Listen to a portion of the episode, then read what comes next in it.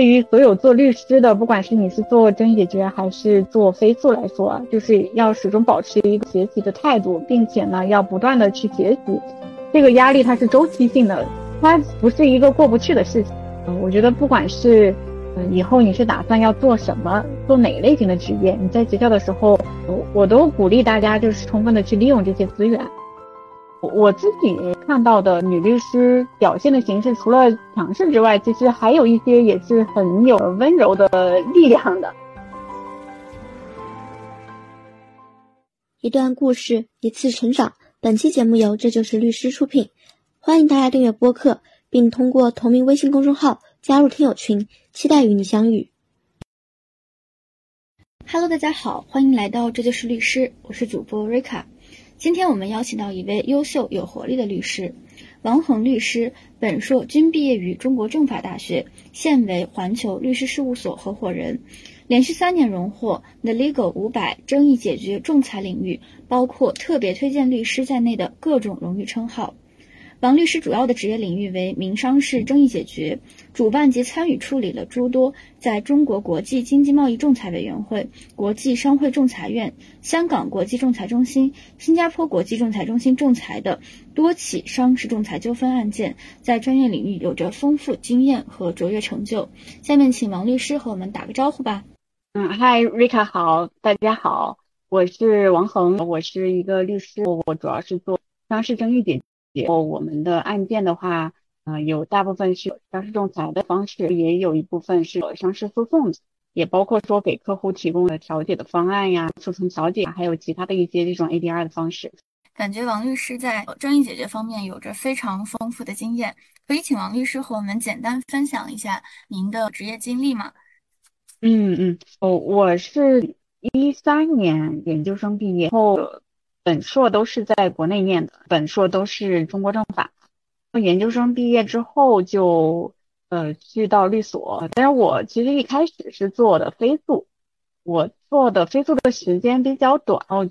跟飞速的话交易，其实像并购 FDI 这一块的，其实总共就做了一年半左右的样子吧。所以我做飞速的呃时间其实是非常的短的，呃经验也确实是比较有限。在做了一段。一年半的飞速之后转的争议解决，并且在那个之后一直到现在，呃，一直都是做争议解决。其实一三年到现在十年多一点。刚才王律师提到自己是从飞速转到了争议解决方向，其实我们法学专业也有蛮多领域可以进行选择的，就比如王律师刚才提到的飞速，也有诉讼的一些相关的业务。所以我们也比较想了解王律师当时为什么会选择国际仲裁这一个业务方向呢？嗯，其实我为什么会换到国际仲裁的领域，嗯，其实也还挺偶然的。你在做了一段飞速之后呢，其实我记得当时旁边是争议解决的团队，我也看到他们工作的办案的大致的这种情况，工作的节奏，包括平时的日常的这种交流吧，我会觉得说争议解决。当时看上去会觉得比飞速会更有意思一些，所以我在做了一年半之后，我就换了一个方向。我当时是奔着呃争议解决去找的，正好呢换到了这个团队的合伙人，他是做国际仲裁这块特别特别知名的，在这个领域也代理了特别多的有名的案子，嗯，并且他是属于国内像内资所里面比较少的能够具备说自己。呃，就可以独立代理全英文的国际仲裁的案子，而不需要，嗯，比如说，呃，像像 Barris 的这种大律师这种去做 co-counsel 这种，他自己不管是文书还是说做 advocacy 这种开庭啊，包括说交叉谈判啊这些，他都可以自己独立做的，这样的一个，嗯，经验特别丰富的一个很资深的一个合伙人，那算是机缘巧合吧。其实开始工作之后呢。也确实，这个工作跟我还蛮契合的，我就觉得整个的争议解决的工作都非常的有意思。它和之前的飞速的经历还挺不一样的，当然也是我自己飞速的呃那段经历也比较短，就是我也没有做更多的时间的探索，这是当时的想法。我们也了解到您在北京、香港还有新加坡多地都有过案件的代理经历。但是也比较好奇，在这么多的选择中，您为什么最终选择了北京这个地方作为常驻工作地呢？嗯，是这样的，某一个具体的案子里面，它争议解决的条款，它约定了说，比如是在哪个呃国际仲裁的机构去仲裁，仲裁地在哪，那它会直接影响到后续我们是是呃大概率会在哪里开庭。比如我们案子有的它会是在新加坡开庭，哦有的案子呢要去到 ICC 去到巴黎，有的案子它在港中的话，它很可能大概率就在香港开庭。哦有的案子如果它是冒重的话，也大概率在北京开庭之类的。也不是说你选择了某一个仲裁机构，或者说某一个条款它约定的仲裁地在哪，最终开庭的地方就在哪。但是其实具体涉及到个人的工作城市的选择的话呢，就和我们代理案件就其实完全是两个不同的概念了。所以从这些方面来说吧，它作为一个工作城市的选择上来说，它还是有挺多的优势的。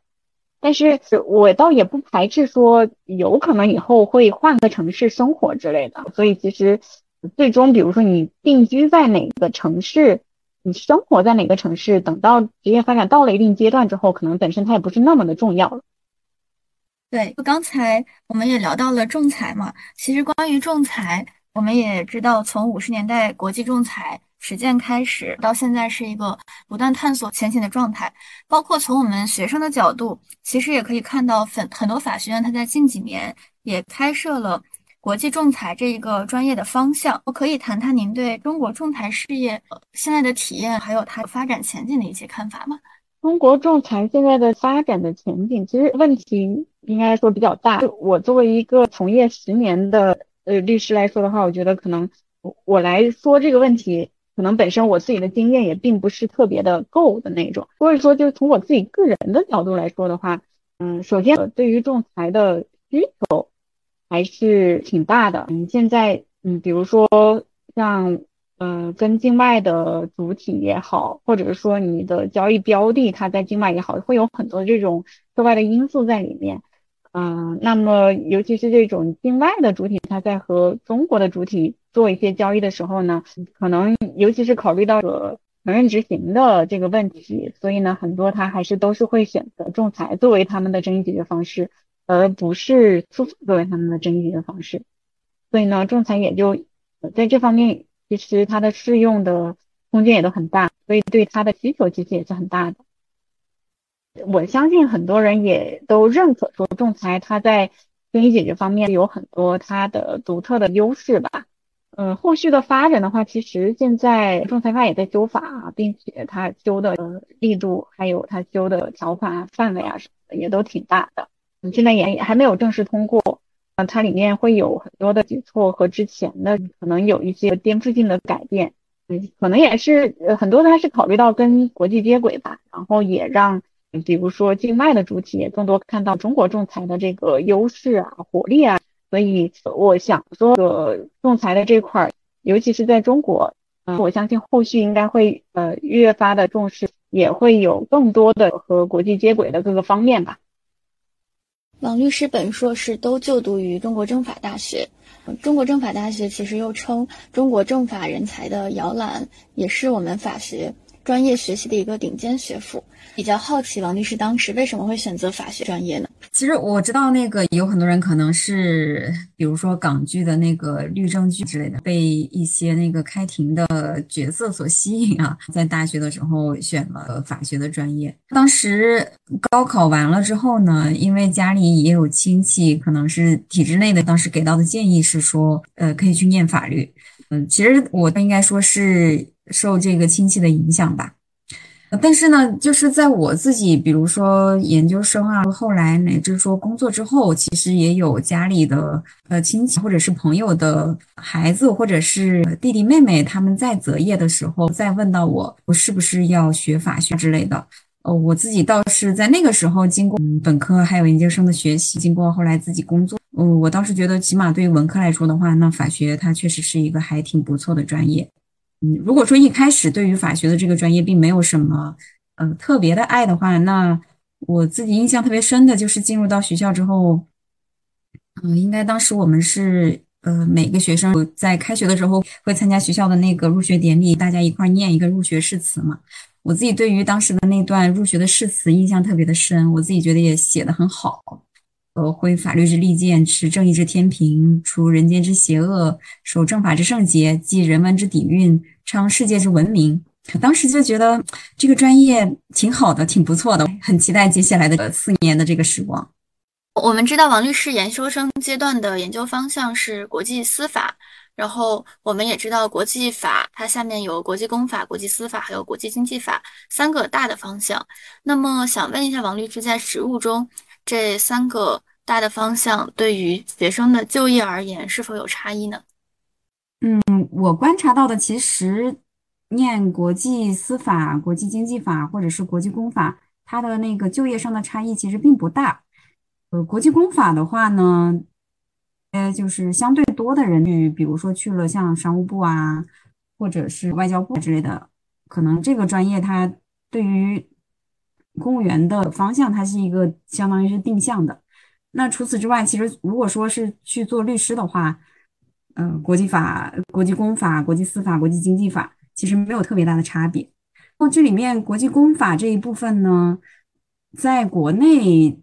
在之前其实是完全相当于没有某一个律师、某一个团队，他是专门说他就是去 practice 国际公法这一块的。但是在国外的话，其实挺多的律师有在做国际公法相关的实务，嗯，包括像国际投资仲裁领域的话，它也有很多是涉及到国际公法的。对，感觉我们之前呃其实是没有了解到国际公法，它在律师业务中是有一个比较大的适用空间的。那王律师在研究生阶段，就是从感受上面来讲，他与本科阶段的学习生活有没有什么具体的差别？比如说当时我们所说的，就是在课程设置方面，研究生会更加的深入。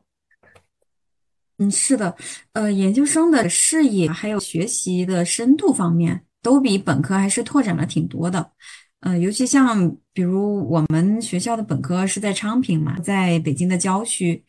嗯，相对来说呢，跟社会的接触其实比较少的，嗯，但是那样也挺好的，就是在那个环境之下呢，我们当时就相当于是嗯心无旁骛的学习，也打下了一个比较呃扎实的专业的基础吧。那等到研究生那会儿，嗯，我们那个研究院就在市区了。那呃，当时一方面呢是呃，主要都是在学习国际司法、国际经济法相关的这种课程，比那个本科阶段的那个课程，它更聚焦了，聚集在我们所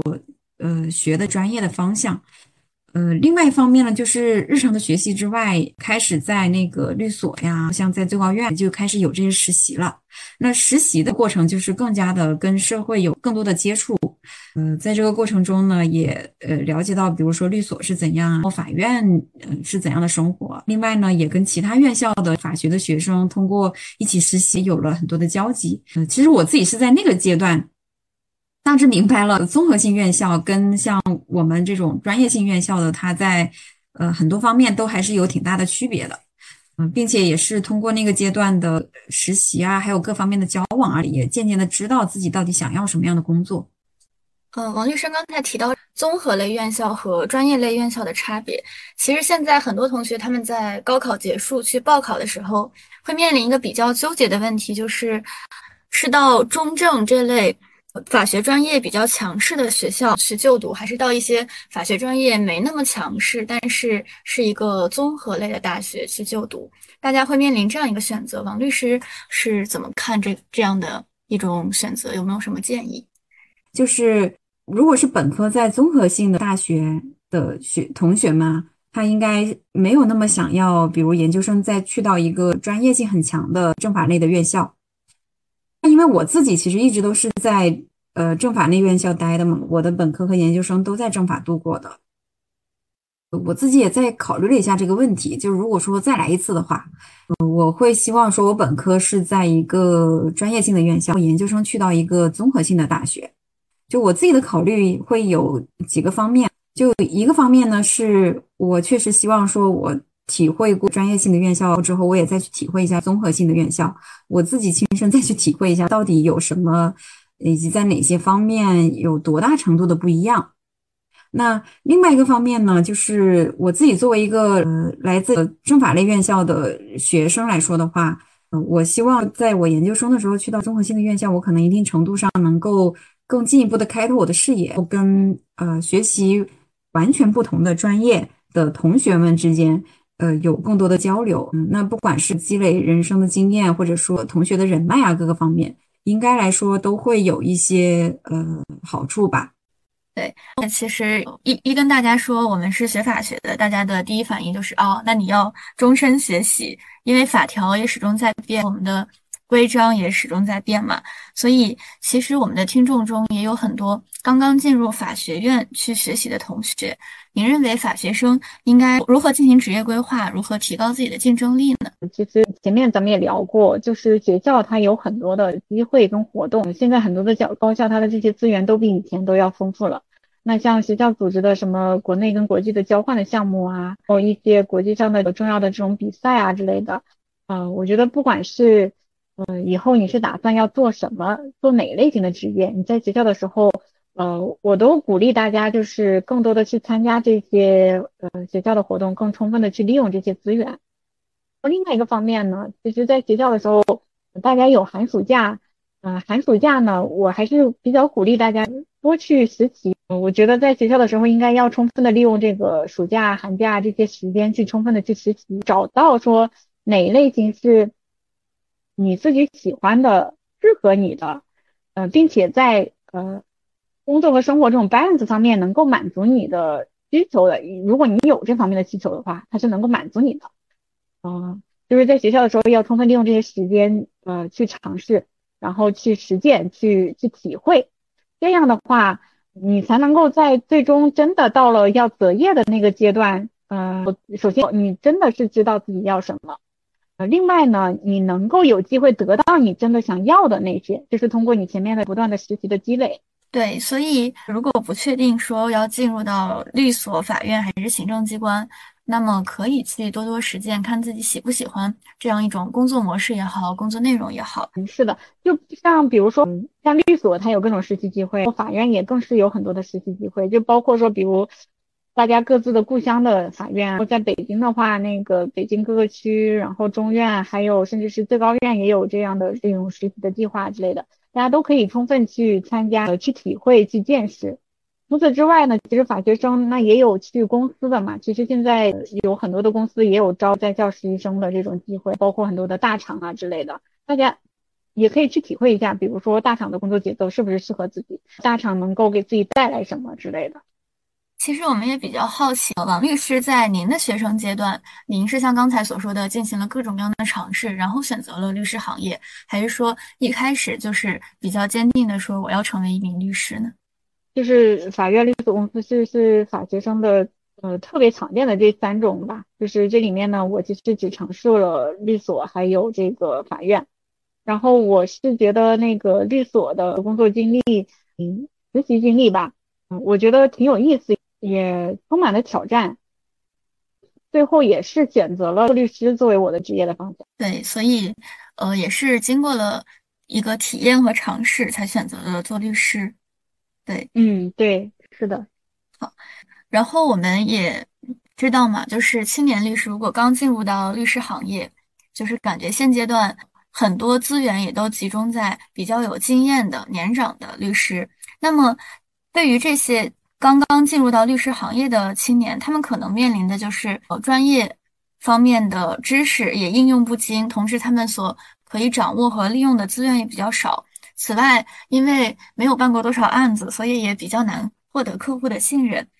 那么，如何度过这个最初的成长阶段呢？您对于这个问题怎么看呢？嗯，一开始在毕业的时候选择你的职业的平台。比如说具体是哪个律所的时候，你你需要结合自己的性格特点做一个考虑。就比如你自己本身是一个比较外向，你又可能也自身也有一些资源的这种，你可以去到那种就是你前期更能发挥你的性格优势还有资源优势的这些所，然后可能你很快就独立了，呃，自己带的团队你也有客户来源啊之类的。那对于另一部分人呢，就是。他可能去到那个像比如现在红圈所前面有几年是打基础，利用平台的资源优势吧，呃，充分的把你的专业的基础打扎实，然后再慢慢的去呃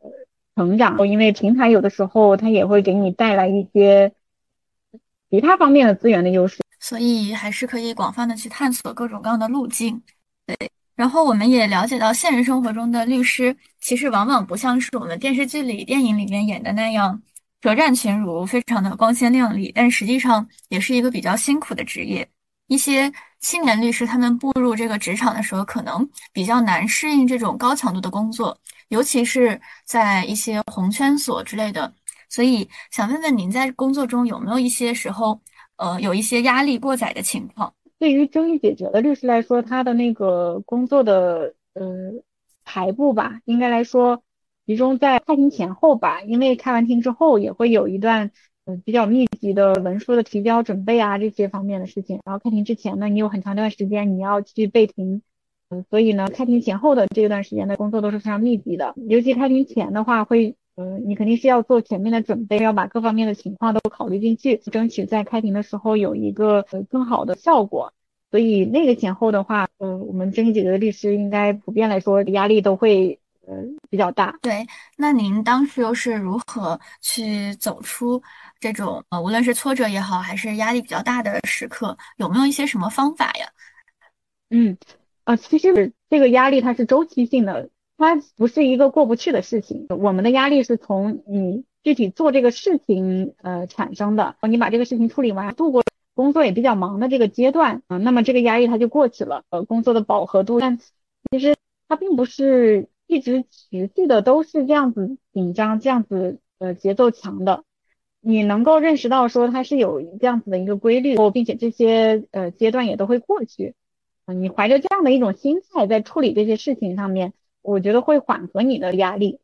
我觉得本身并不需要去消除掉这个压力，因为，嗯，其实你带着一些压力去做这些事情的时候，它能够促使你把这个事情做好，能够让你在开庭的时候有一个更好的表现。对，感觉听出一种翻越一座山再翻一座山的感觉。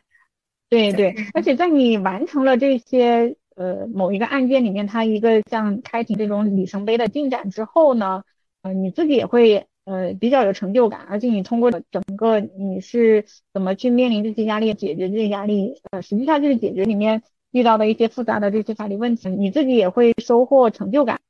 我个人也有一种明显的翻过一座山再翻一座山的感觉，就是感觉熬过去就可以了。对，其实我相信这个应该是普遍的，很多呃律师在从业了很多年之后，尤其是在回过头去看一些事情的时候。嗯，就会发现说，当时所认为的那个难关，嗯，也没有当时呃所体会的那个压力那么大。嗯，你以现在的心态再去看的话，其实当时不用给自己那么大的压力。而且很多的事情，它本身也就是有它自己的呃周期和规律，就认识到说有这样的周期和规律，它的客观的存在就就好了。你自己从心态上来说，也能够更为放松吧。嗯，我们也很好奇，在王律师初入职场的时候，或者是在职场工作了一段时间之后，有没有发现职场工作和学生时代有一些不同？我感觉差异还是挺大的。呃，职场和学生时代的差别确实挺大的。一方面呢，我职场的话，你的工作会需要对很多人负责。呃，如果说有一些比较小的错误，它可能最终也会导致一个比较严重的结果。所以呢。步入职场之后，会对大家的工作的专业度还有认真和细心程度，他会有更高的要求。比如说，在学校的话，可能呃论文里面的几个错字，呃它本身的影响也没有那么的大。但是在职场的话，如果说你的某一些文件里面有错别字，呃，它可能影响这个文件的交付的效果。另外呢，如果说这些文件它被传播出去之后呢，可能也影响你所在的这个团队或者说律所的职业形象。对，所以职场的容错率是比学生时代要低的。就比如说学生时代可能一场模拟法庭败诉了之后，可能没有太大的影响，但是在工作了之后，可能就会有其他的体验。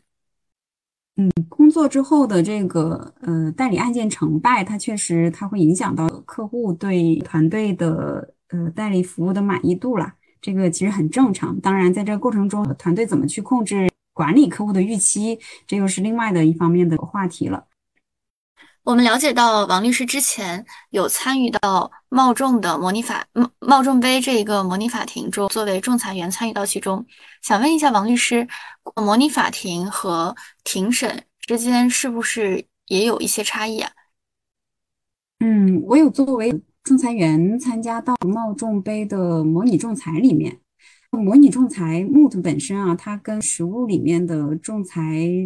确实差别还是比较大的。其实。它只是聚焦于真实的仲裁里面的一个阶段，就是那个庭审的阶段，就是 hearing 的阶段。但是真实的仲裁里面，它在庭前和庭后都有很多的工作，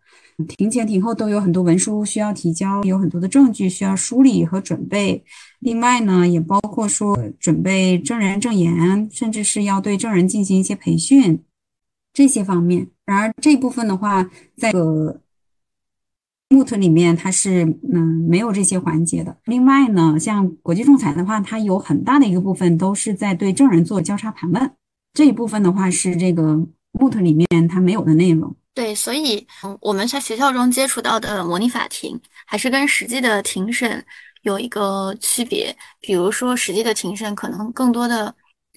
会涉及到王律师刚才提到的一些内容。对的，实际的庭审时间长度也会更长，可能国内的会相对短一些，但是国际的仲裁的话，它可能一个开庭的时长甚至会一周两周这样的一个时长，所以它的内容也会更多。但是，呃，不管怎么样，就是如果在学校有机会去参加到这样的模拟法庭里面的话，呃，我会鼓励大家还是尽量多去参加，呃，至少你通过这个活动。你会知道你自己是不是喜欢做这个东西？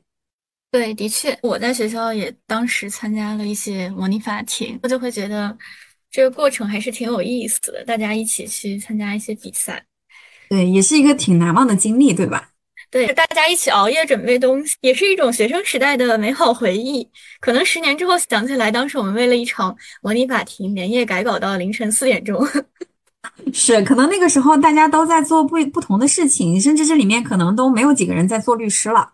但是当时一起，呃，就是并肩作战过，为了同样的一个目标共同奋斗过，共同投入了很长的一段时间跟精力去准备它。这个本身就是超越了你的这一次模拟法庭的比赛，他们有没有取得一个很好的成绩这个事情本身了。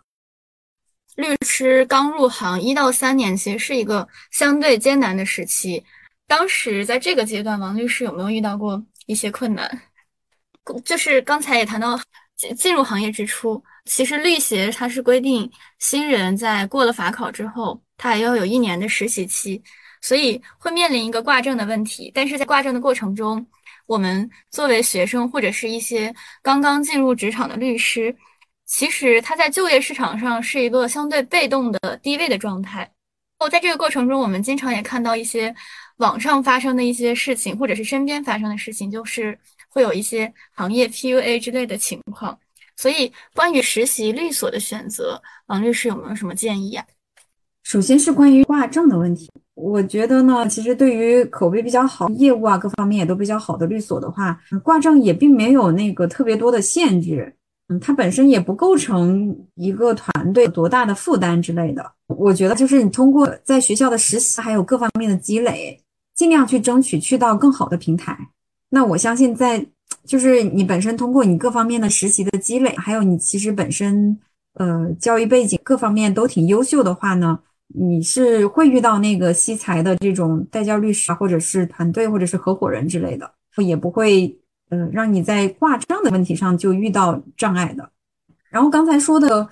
因为其实呃，即便没有挂证。可能某些团队也还是会发生 PUA 的这种情况啊。我觉得首先得要对于初入职场的同学们来说，首先要认清楚，就是到底什么才是真正的 PUA。现在 PUA 我觉得是有一些被泛滥使用。其实有的情形，它可能只是正常的一个职场交往跟一个正常的反馈机制。就对这些情形的话，咱们不需要过多的去内耗，它就是一个单纯的一个，呃，你做了什么事情，然后有一个。嗯，高年级或者是合伙人有一个什么样的反馈之类的，所以第一步的话，应该是首先要认清楚到底什么才是真正的 PUA，把并非是真正的 PUA 的这种情形排除出去。那其次的话，就是如果真的是觉得是 PUA 的话，你完全可以转身走。对，的确，就像一些业务要求和建议的提出，这个就是一方面是更好的完成工作，另一方面可能也会让这个实习律师更快速的成长。但是，一旦识别出来它是 PUA，比如说一些人身打击，那感觉就可以转身离去了。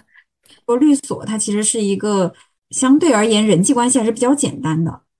在成为合伙人的一路上，您有没有遇到过一些引路人？嗯，在这一路上给到我指导跟帮助的，主要就是我们团队现在的这个资深的合伙人，也是我从飞速转到争议解决的领域，当时我加入的这个团队的合伙人。那这位合伙人呢，他不仅仅是。把我一路从律师助理一直带到律师，再到现在的合伙人的这个阶段，从呃工作专业的这些方面给了我这些帮助。另外，他其实对我生活上也有一些影响，包括说个人的个兴趣爱好方面。嗯，应该来说，呃，我现在比较喜欢滑雪，那这部分应该算是他给的一些嗯引路和指导，呃，带我走上了热爱滑雪的这条路。跟这位合伙人接触的过程中，了解到了滑雪，就开始去体验滑雪的过程嘛。滑雪这项运动对您来说吸引力在哪里呢？滑雪的话，它也是比较解压的。那做律师的话呢，工作上也难免会有一些压力。那滑雪它本身是比较要享受的速度，也要求你有一个比较大的专注力投入到里面。嗯，在这个过程中，你可以做到那个心无旁骛的去滑雪。那相应的其实也是短暂的忘却掉工作。另外一个方面就是我自己在那个滑雪的过程中，通过不断的练习，就是滑雪这个运动，它是能够像其他人可能打游戏那种，就给到一个及时的反馈。就你投入的时间一旦多，你的技能啊各方面就会有所提升和精进，很快就反映到你的滑雪的流畅度还有姿势啊各方面的调整啊这些上面，然后你就很容易有呃成就感。那您在滑雪的过程中有没有遇到过一些有趣或者是难忘的经历呢？嗯，滑雪啊，它可能早些年相对来说滑雪的人也比较少，那个时候国内的滑雪场也少。但是慢慢的后来，随着冬奥会的进行吧，已经冰雪运动平民化嘛，有很多很多人能参与到其中。我在雪场其实可以看到，就是有穿着某个高校的那个统一的队服的，什么某某大学的滑雪队啊之类的这种。我相信那个高校也有很多的同学也会去到雪场滑雪，而且那个雪场，据我印象的话，大学生去滑雪应该门票各方面还会有一些优惠。所以我觉得对于同学们来说，如果在学校有这样的时间的话，可以去发展一下这样子的兴趣爱好。对，所以本科阶段一定要抓住大学生半价的机会，要不然研究生就没有了。对对对，本科学生的话还是有很多各方面的学生的优惠的，大家充分把握跟享受吧。学校的一些资源也建议大家那个充分的把握。对，那您有没有一些建议可以给那些？想要尝试着去滑雪的人，因为感觉很多伙伴们对于滑雪有兴趣，但是不知道从哪里开始。如果高校有某一些对应的社团或者是统一的集体活动，就去教大家滑雪的话，大家可以先上一下这种基础的课程去学习。呃，因为在学校学的话，其实相对是经济和划算的。呃，另外呢，就是如果刚开始学的话，也可以在嗯北京的。市区的这几个雪场，他们的雪道的话，可能没有那么丰富，难度也不是特别大。嗯，你要想要打基础，在那里学习，其实它的场地条件各方面它都是完全够的。到了一定的阶段之后，再呃考虑说去到比如崇礼更远的地方，这样的话，一方面是经济，还有另一方面是时间成本会更合适一些。另外呢，就是循序渐进吧，就还是以。平安 健康为主啊，就是也不用说太过于去追求速度。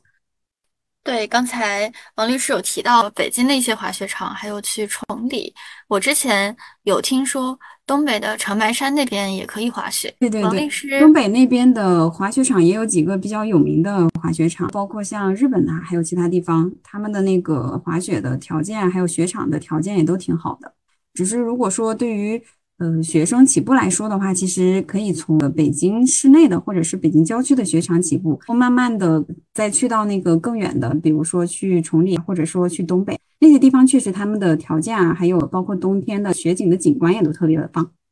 那您现在有没有一些计划？比如说未来要去哪些滑雪场去体验一下？会觉得各个地方的雪场都想要去体验一下，去挑战一下。另外，有了小朋友之后，也考虑说以后也带上小朋友一块儿，他可以学的时候也一起学，以后就成为很好的滑雪搭子了。之前有听说过，其实红圈合伙人就是有蛮多是那种空降的，带到一些业务或者是一些案源进到红圈里当合伙人，还有一些是像您这样说，在红圈的这种晋升模式下逐步晋升上去的。王律师可以和我们分享一下红圈所竞争模式是什么样的吗？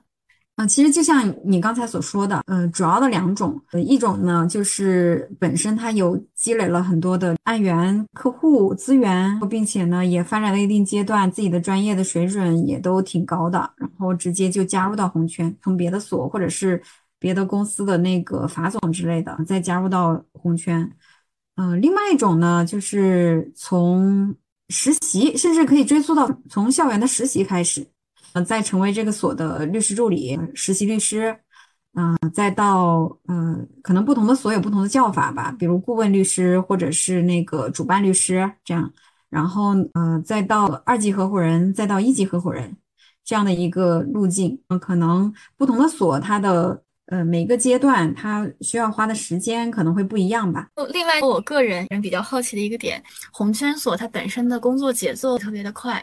人的身体的承受能力，还有精神上面的高压的承受能力可能会承受不住，所以就可能会出现大家在红圈所待两三年，然后就到一个呃不是红圈所的律所去工作。王律师怎么看这个现象？他的压力真的就是特别大吗？压力大不大啊？嗯，即便是在红圈所内，我觉得分那个业务方向，还有像如果是那个团队制的律所的话，那它很大程度取决于你所处的团队，嗯，他的合伙人的风格，所以是嗯不一定的，也不是所有的红圈所，嗯，所有的小朋友加入的红圈所都觉得节奏过快，压力过大，难以忍受。但是确实也有很多就是觉得，因为像你前面也提到，红圈所它。呃，容错率是确实比较低的，我自己个人的呃体会也是这样子。所以呢，对于呃有的人来说的话，确实会觉得压力还挺大的。嗯，但是嗯，我觉得我从学习然后到工作期间吧，我相对来说还是比较顺利的。呃，我在加入到这个争议解决的这个团队以后呢，就是这里的工作节奏其实还好，所以还是。看团队，不同的团队，不同的风格和要求。嗯，是的，其实也还有另外一个方面，就是你这个人本身抗压能力怎么样。有的人其实对于很多的事情，呃，会看得比较开，也没有把有一些情况当成是一种压力。但是对于有的人来说，可能有一些工作里面的，呃，小的事情，可能就会对他造成困扰，让他呃精神跟压力比较紧张。那么对于这样的人来说的话，其实他换个工作环境。就会挺好的，而且换个工作环境，换一个工作的类型，他可能反而更能够发挥他的专业或者说性格上的其他方面的优势。所以那样的话，他确实离开红圈所去到别的所，或者是去到公司，对他来说更好。对，所以感觉是一个双向的适应。嗯，是的，其实呃，红圈所它吸引人的，嗯，一方面呢，就比如说争议解决的话，那么它呃大部分的这些案子都是这种。high profile 的，对于一个呃初入职场的律师来说的话，你也有一个很好的一个平台，你有呃更好的案子去练手，就是对你专业的技能的提升，其实也是有好处。成为合伙人，他应该是您职业上的一个比较重要的节点。那么成为合伙人之后，有没有一些合伙人的烦恼可以跟我们分享一下吗？像刚才说的那个，你要做客户的呃预期的管理，还要考虑说怎么去带团队，怎么去最大限度的，比如根据团队成员各自的这种特点，尽最大努力的去发挥他们各自的优势。还有最重要的一个方面就是合伙人他会需要考虑案源去做市场的拓展，因为毕竟还要养活这个团队嘛。这些应该都是比较常见的这种嗯，合伙人需要面临的这些问题吧。对，所以成为合伙人之后，其实要考虑的问题和承担的责任也会更多，比如就是要养团队。对，在做律师，尤其是做呃三年级以内的这个律师的时候，就大部分其实是合伙人或者是高年级律师他交办过来的一个具体的事情，你甚至都不用去从宏观的角度去。考虑这个案子，你只需要去解决这个案子里面他在某一个阶段、某一个时点他遇到的一个问题里面的一个很小的方面。但是，呃，随着年级往上升，就是你要考虑的东西会越多，尤其到了合伙人那个阶段，就要考虑更多的东西了。相应的，其实会有更大的压力。但是，只是说对于那个三年级以内的律师来说的话，当下遇到的。这个问题肯定当时也觉得是一个很大的问题，然后给你造成了一些压力之类的。就是当然不同阶段会有不同的压力。比如有一个问题，如果是交给高年级律师的话，他可能觉得这根本就嗯不会对他造成任何压力，他觉得说这是很容易解决的。但是可能对于呃初年级律师来说的话，会觉得那是一个很大的问题。对。那关于合伙人的工作的一部分的内容，还有考虑的问题，其中是否包括选什么人加入到团队中呢？还是说律所 HR 也进行初筛，然后再拿到合伙人面前？嗯，合伙人是肯定要考虑招聘啊这些事情的。那首先从内部的流程上来说，我不确定其他所是不是这样子。但是比如像环球的话，那么一般比如合伙人有招聘的需求，那就跟所里的 HR 提出来。我 HR 一方面呢，他可能会发布有针对性的招聘的公告，呃，或者呢就是从现有的简历库里面去挑，或者就是两种路径他都同时走吧。有了一些简历之后呢，呃，就是 HR 转给合伙人。合伙人可能比如自己，或者是安排团队里面高年级的律师去做一个对简历做一个初步的筛选，之后合伙人再看一下，然后再根据这些简历再去安排笔试、面试啊之类的，这是一个大概的流程。所以像招聘的话，我理解对于同学们来说，第一步就需要做好的就是把自己的简历做好，简历相当于是你的那个第一关嘛。那么，如果说你觉得你自己有什么优势的话，要尽量在那个简历里面以比较简要的、概括的方式去呈现。一般的话，我们常见的那个简历是一页的，有的可能两页，但是不要特别特别长，因为其实合伙人的时间也比较有限。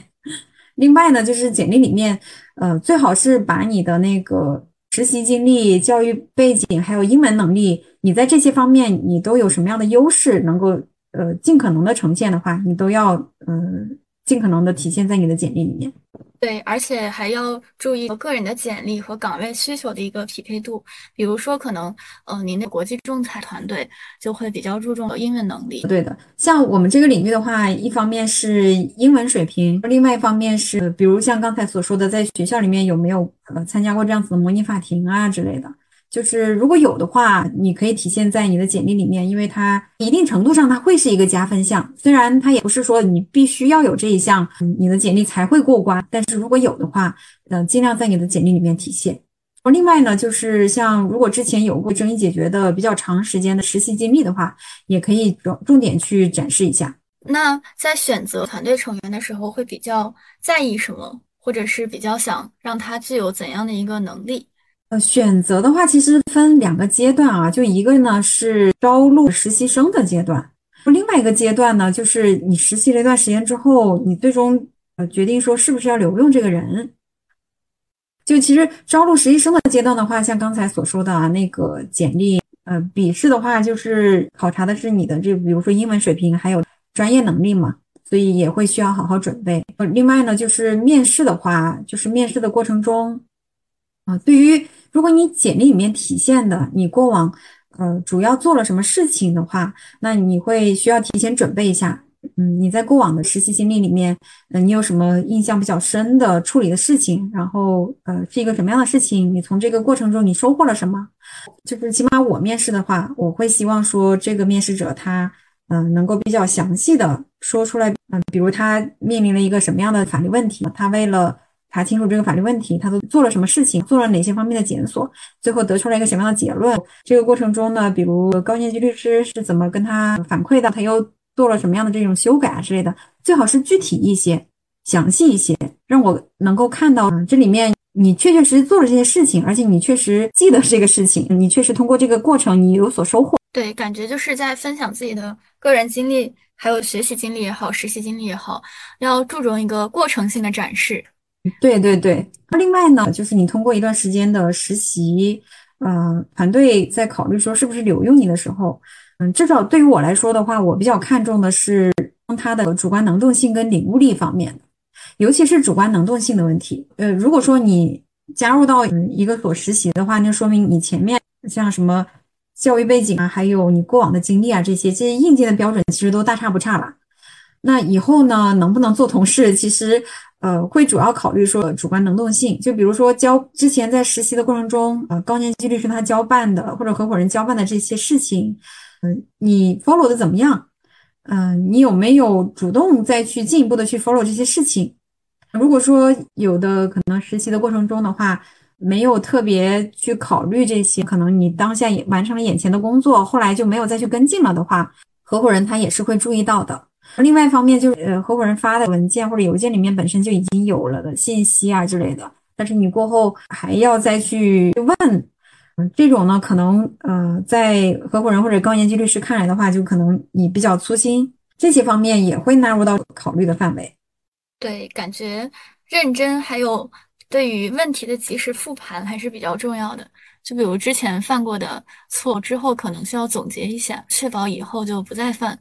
我，我是建议说，就是实习的话，如果大家希望以后做律师，那么在实习的阶段啊，就无论这份实习你最终是不是留用。你是不是希望留用？那我都建议说，比如说你实习了一周，每周都花一些时间来思考一下手头的工作，它背后的全流程全貌。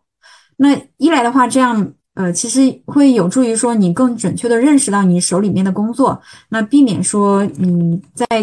做当下的工作的时候，你避免后续要多次的返工。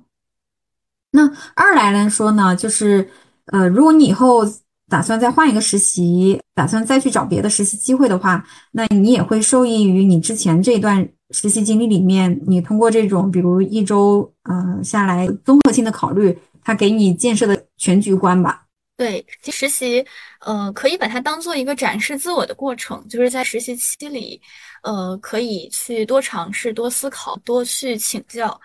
就是可能之后也会有更多的机遇。即便说在这份实习里面，可能因为种种原因的话，大家没有呃后续在一起再做同事啊之类的，但是呃其实以后的路也很长，而且呢，在嗯后续的大家在不同的工作的过程中，可能还会有进一步的交集。那么在当时至少是认真的对待这份实习，呃当时也呃多花一些时间去思考啊，去复盘啊之类的。不管是对你另外的工作来说，还是说在你以后的人生机遇里面再重逢这个人，然后一起再做一些什么事情来说，这个本身都是好的。对，是的。现在您从事律师工作已经将近十年了，就是现在和从业之初面对案件和庭审，有没有一些心态上面的变化？嗯，现在肯定更从容。在从业之初的时候，那个时候最开始的案子的话，其实每次开庭之前都还是挺紧张的。自己会考虑很多事情啊，就是比如，我记得我可能第一次开庭之前吧，我当时还在想，说我庭上要说的话，我是不是应该提前背下来？但是其实现在来说的话，就你会知道说，其实完全也不需要背的。你充分的熟悉这些事情的话，你在庭上其实，呃，也就是说在合适的时候，把这些东西通过你大脑里面已经构建出来的那个那个 picture 吧，然后你在庭上把它陈述出来，就是现在会更加从容，也是经过一些案件的磨练。啊，对对，其实律师的话呢，嗯，尤其是争议解决的律师，他能够成长，很大程度上像大家所说的嘛，就是被案子喂出来的。你不断的呃参与到呃不同的案子里面，然后积累了实战的经验。因为我们大部分的案子是那个商事仲裁的案子，因为仲裁有保密性嘛，就所以也不能够披露更多的细节。嗯，但是宽泛的说吧，也是 OK 的。我记得我应该做的第一个商事仲裁的案子吧。它是一个冒重的程序，它是中英双语的。嗯，它里面除了涉及到这个合同本身，呃，一些常见的这种事实问题、法律问题啊这些之外呢，它里面也涉及到那个请专家证人，涉及到那个风场的那个风机，它里面的变流器本身是不是符合那个质量标准的？双方最本质的争议是这个争涉及到说需要请这个专家证人去论证说你这个变流器它是让我们这方是主张说，呃，对方供应的变流器是有质量问题，在风机比如说达到多大转速的时候呢，呃，变流器就会就会怎么怎么样。然后进而影响到这个风机的呃各个方面。我在这个案子之后，我自己有一个感触，就是在做了某一个特定领域、特定行业的案子之后呢，你在生活里面再遇到类似的场景，可能你的想法就跟你在代理这个案子之前你就完全不一样了。我现在比如在外面有很多的那个风机立在那儿嘛，可能在以前我看到的就是一个风景。但我现在看到的其实是它背后啊，就在想这个风机它里面，嗯，那个变容器大概在哪个位置，然后它可能会有一个什么样的影响之类的，会觉得就有一个完全不一样的角度再去看这些事情，也还挺有意思的。那我们也了解到，王律师在从业四年后，作为英国大律师工会选派的十五名律师之一，参与到了英国大律师工会中国律师培训项目中。我们比较想了解是什么契机让您选择加入到这个项目中呢？嗯，我在加入之前确实对这个项目关注了挺久的。那个时候他应该是每年也都会组织一次。嗯，我们参加这个项目的话是应该总共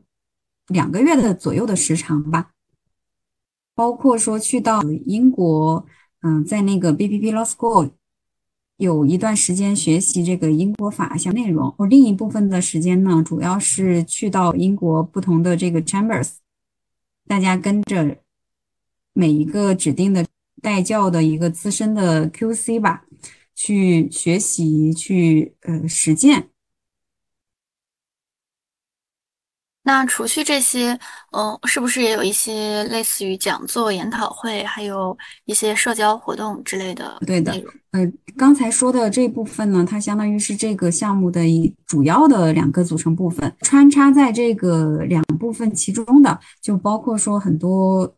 大律师工会以及这里面参加到这个项目里面的英国的律所，他们组织的一些 networking 的活动。很多的活动，呃，包括说在那边参加一些这种讲座啊，甚至是参加到某个某个 chambers 他组织的一些酒会呀，嗯，他们组织的酒会形式其实也比较多样跟丰富，有的时候可能就是，呃，像简餐的这种方式，然后大家边吃边聊，有的时候他甚至会，呃，组织我们去到，嗯，比如某一个合伙人他们的，呃，在郊外的别墅啊，可能组织一些体育活动，像划船呀。还有乒乓球啊这些活动，这样大家在一个相对就没有那么正式的环境跟场合里面有更多的更深入的交流。嗯，其实我理解这个项目它的最为呃精髓的这个部分吧，它其实还是为了给中国和英国的律师建立一个呃交流和沟通的渠道，其实也是为了以后的业务发展。你就像我们后来的工作里面。有的案子，它如果实体是适用英国法的话，我们也呃会需要请到英国的 barrister，他们一块儿代理这个案子作为 co-counsel。这个时候呢，我当时在英国的这个项目里面有认识到的一些 barrister 或者是 QC 的话，呃，我也会去联系他们，然后看看是不是有在具体案子里面合作的机会。对，所以还是给中英律师建立了一个合作的平台，然后大家认识了之后，也会有更多。合作的机会，去碰撞出一些新的火花。王律师目前从事国际仲裁领域的业务已经将近十年了。呃，王律师能不能结合一下以往的这种实际的仲裁经历，给即将进入仲裁领域的一些青年律师提一些建议呢？嗯，仲裁这块的话，其实呃，如果是做国际仲裁领域呢，那么首先要呃提升自己的英文水平，因为呃语言可能是遇到的第一个障碍。所以如果在学校，呃，有时间的话呢，也可以去，比如考一考托福或者雅思啊之类的，嗯，提升一下自己的语言的水平，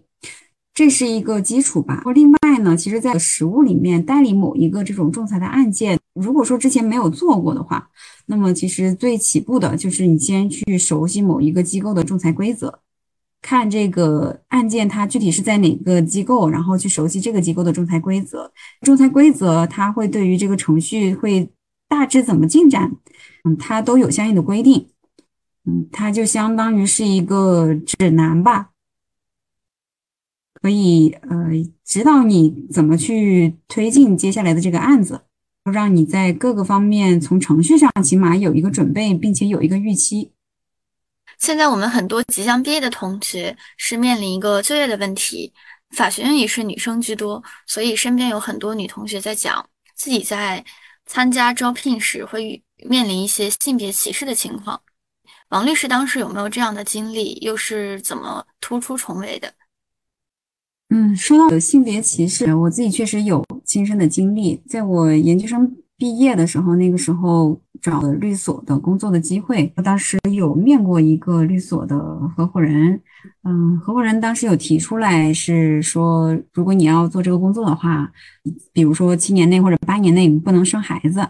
嗯，另外呢，他也有问到一些个人的情况，比如有没有男朋友呀。嗯，打算什么时候结婚？我相信，如果说我是一个男生的话，呃，这位合伙人应该不会问我这样的问题。嗯，当然后来也没有去到这个律所。然后等到我后面从飞速转到争议解决，再去看这个市场上的这个机会的时候呢，当时机缘巧合有加入到我现在的这个团队来。后来的这位合伙人呢，他在面试的时候就完全是呃相反的风格，他没有问我任何的个人的问题。我觉得这个才是一个比较正常的面试的嗯内容吧。我相信，就是问到那个比较直接的、尖锐的个人的问题，如果这是在国外的话，嗯，甚至他很可能是构成歧视了。尤其是他就仅仅是针对女性，然后要去问一些这种，比如，呃，是不是结婚了呀？打算什么时候要孩子啊之类的。其实现在不仅是对于女性在就业方面可能会有一些性别歧视，可能在职业方面，就比如人们一谈起女律师，就有一些先入为主的印象。就比如在讨论女律师适不适合做伴侣，大家就会觉得女律师比较强势；但是在讨论女律师适不适合做职业律师，大家又会觉得女律师呃不够权威。所以我们比较想了解王律师在工作中有没有遇到过这种偏见，这种偏见也可能导致呃客户的一些不信任的问题。您又是如何处理这些偏见的呢？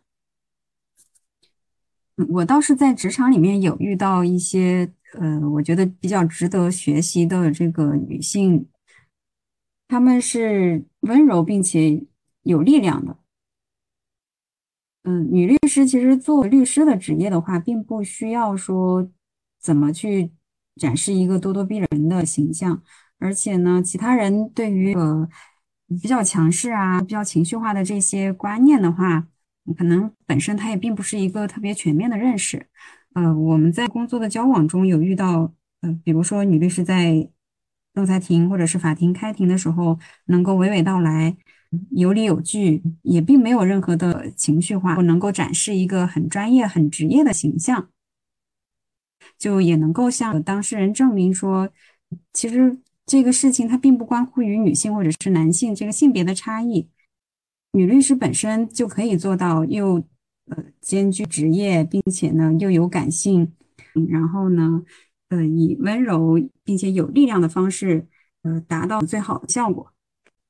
对，所以就像刚才王律师所说的，女律师呈现出来的状态也不一定说是大家刻板印象里边的很强势，也是有很多温柔的力量，有很多温柔的女律师在以自己独特的方式在职业过程中散发光彩嘛。王律师之前也提到，就是是在成为合伙人之后才有的小朋友。那么有小朋友之后，有没有发现生活工作方面有一些变化？嗯，生活方面的话，确实，嗯，还是有比较多的变化的。生活方面，毕竟家里多了一个小宝宝，然后呢，小朋友随着嗯慢慢的长大，嗯，他会需要更多的时间呀，嗯，对他的关注啊，各个方面的。然后小朋友的长大的话，在这个过程中也会有很多有意思的，让你觉得很开心的时刻。所以在生活方面，确实变化也是比较大的。那工作方面的话，其实，在呃生育之前和生育之后，嗯，我们做律师的工作，其实本身也还是一个强度也比较大的这个工作。那么在这个方面的话，嗯，因为也有团队相应的做一些分担，另外呢，呃，生活上面呢也会做一些安排，可以更好的实现 balance 吧。呃，刚刚说到就是在什么阶段生孩子嘛？就比如在在自己还是在律所成长的那个阶段生孩子的话，一方面呢，就是你的工作可能有其他人去 cover，你可以那个比如休一个完整的、更长的产假之类的，更好的陪伴小朋友啊之类的。嗯，但是如果说你是在比如成为合伙人之后再生孩子的话，你就发现有的事情是你没有办法让团队的成员去 cover 的，就只能你自己去 cover 的。但是呢，你在更晚的一个阶段生孩子呢，就是你在某些时候你的时间是自由的，你你可以比如说在在家处理，同时可能呃也可以兼顾一部分那个小朋友的一些特殊的呃情况之类的，你的时间会相对灵活。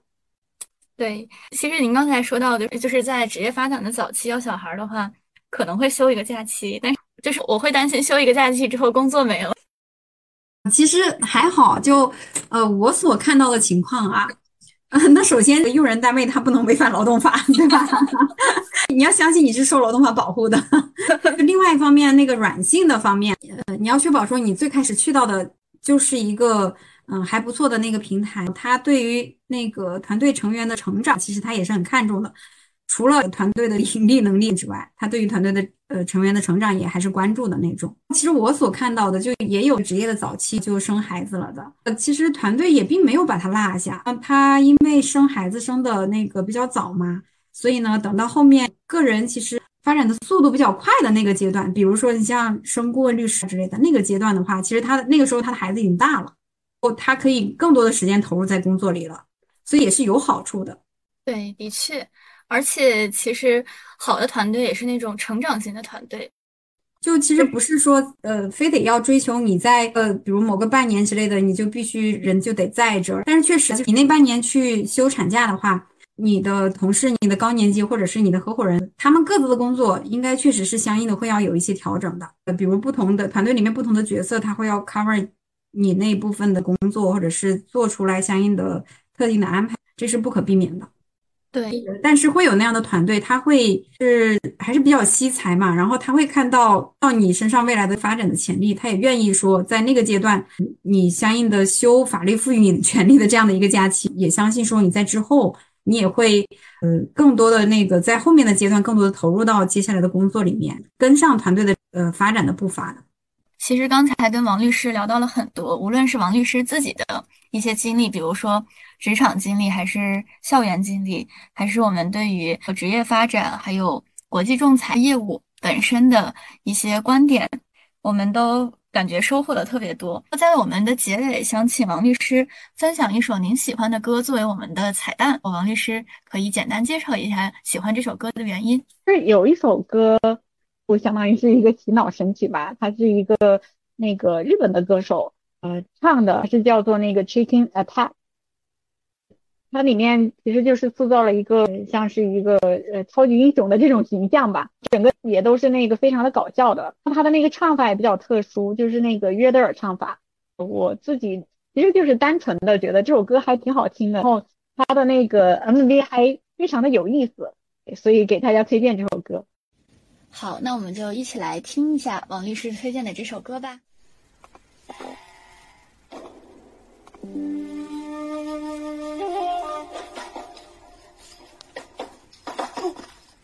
を返せさもないと後悔するぞお前一人に一体何ができる誰が一人だと言ったああ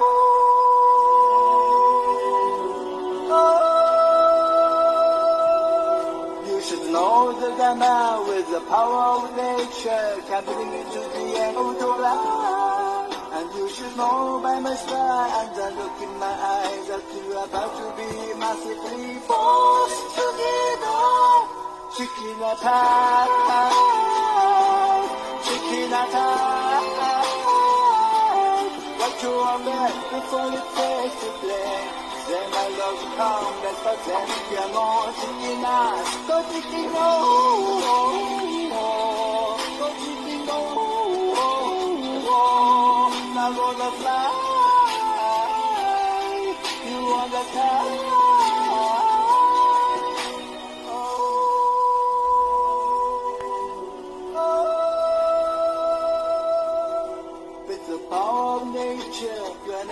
alone, and you can't live alone, man.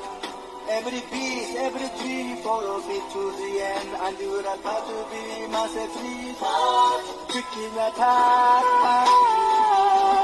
chicken attack.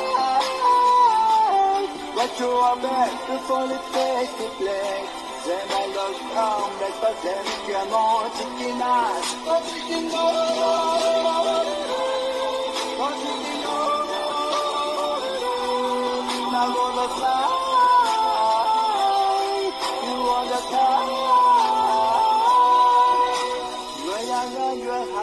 Perhaps your money. I give you this chicken today. It's eggs for your dinner, it's legs for next winter. You won't have to steal again. なんて慈悲深いことだあなたは全ての動物を操らないんですか全ての動物が操れるけど、鶏が一番なんだ。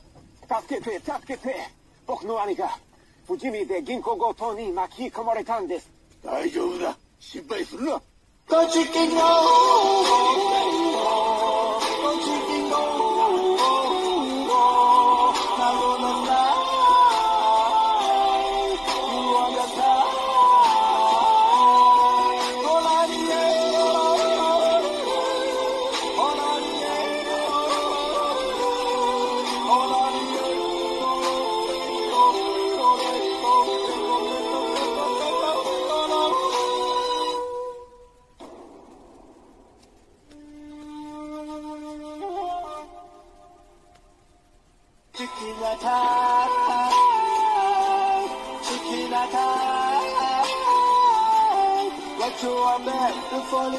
niezwykle Zemność tam bez pazemkę Mocy nas Chodzi bingo Chodzi bingo Na wodę slaj You wanna slide Shmo yo-ho! To see more chickens in Japan Just a box with your wing or your head to featuring Takeo Easy who taught us how to yodel. Next up is the Philippines. In the meantime, check out Trump's inauguration song. Thanks for watching and don't forget to French chicken today.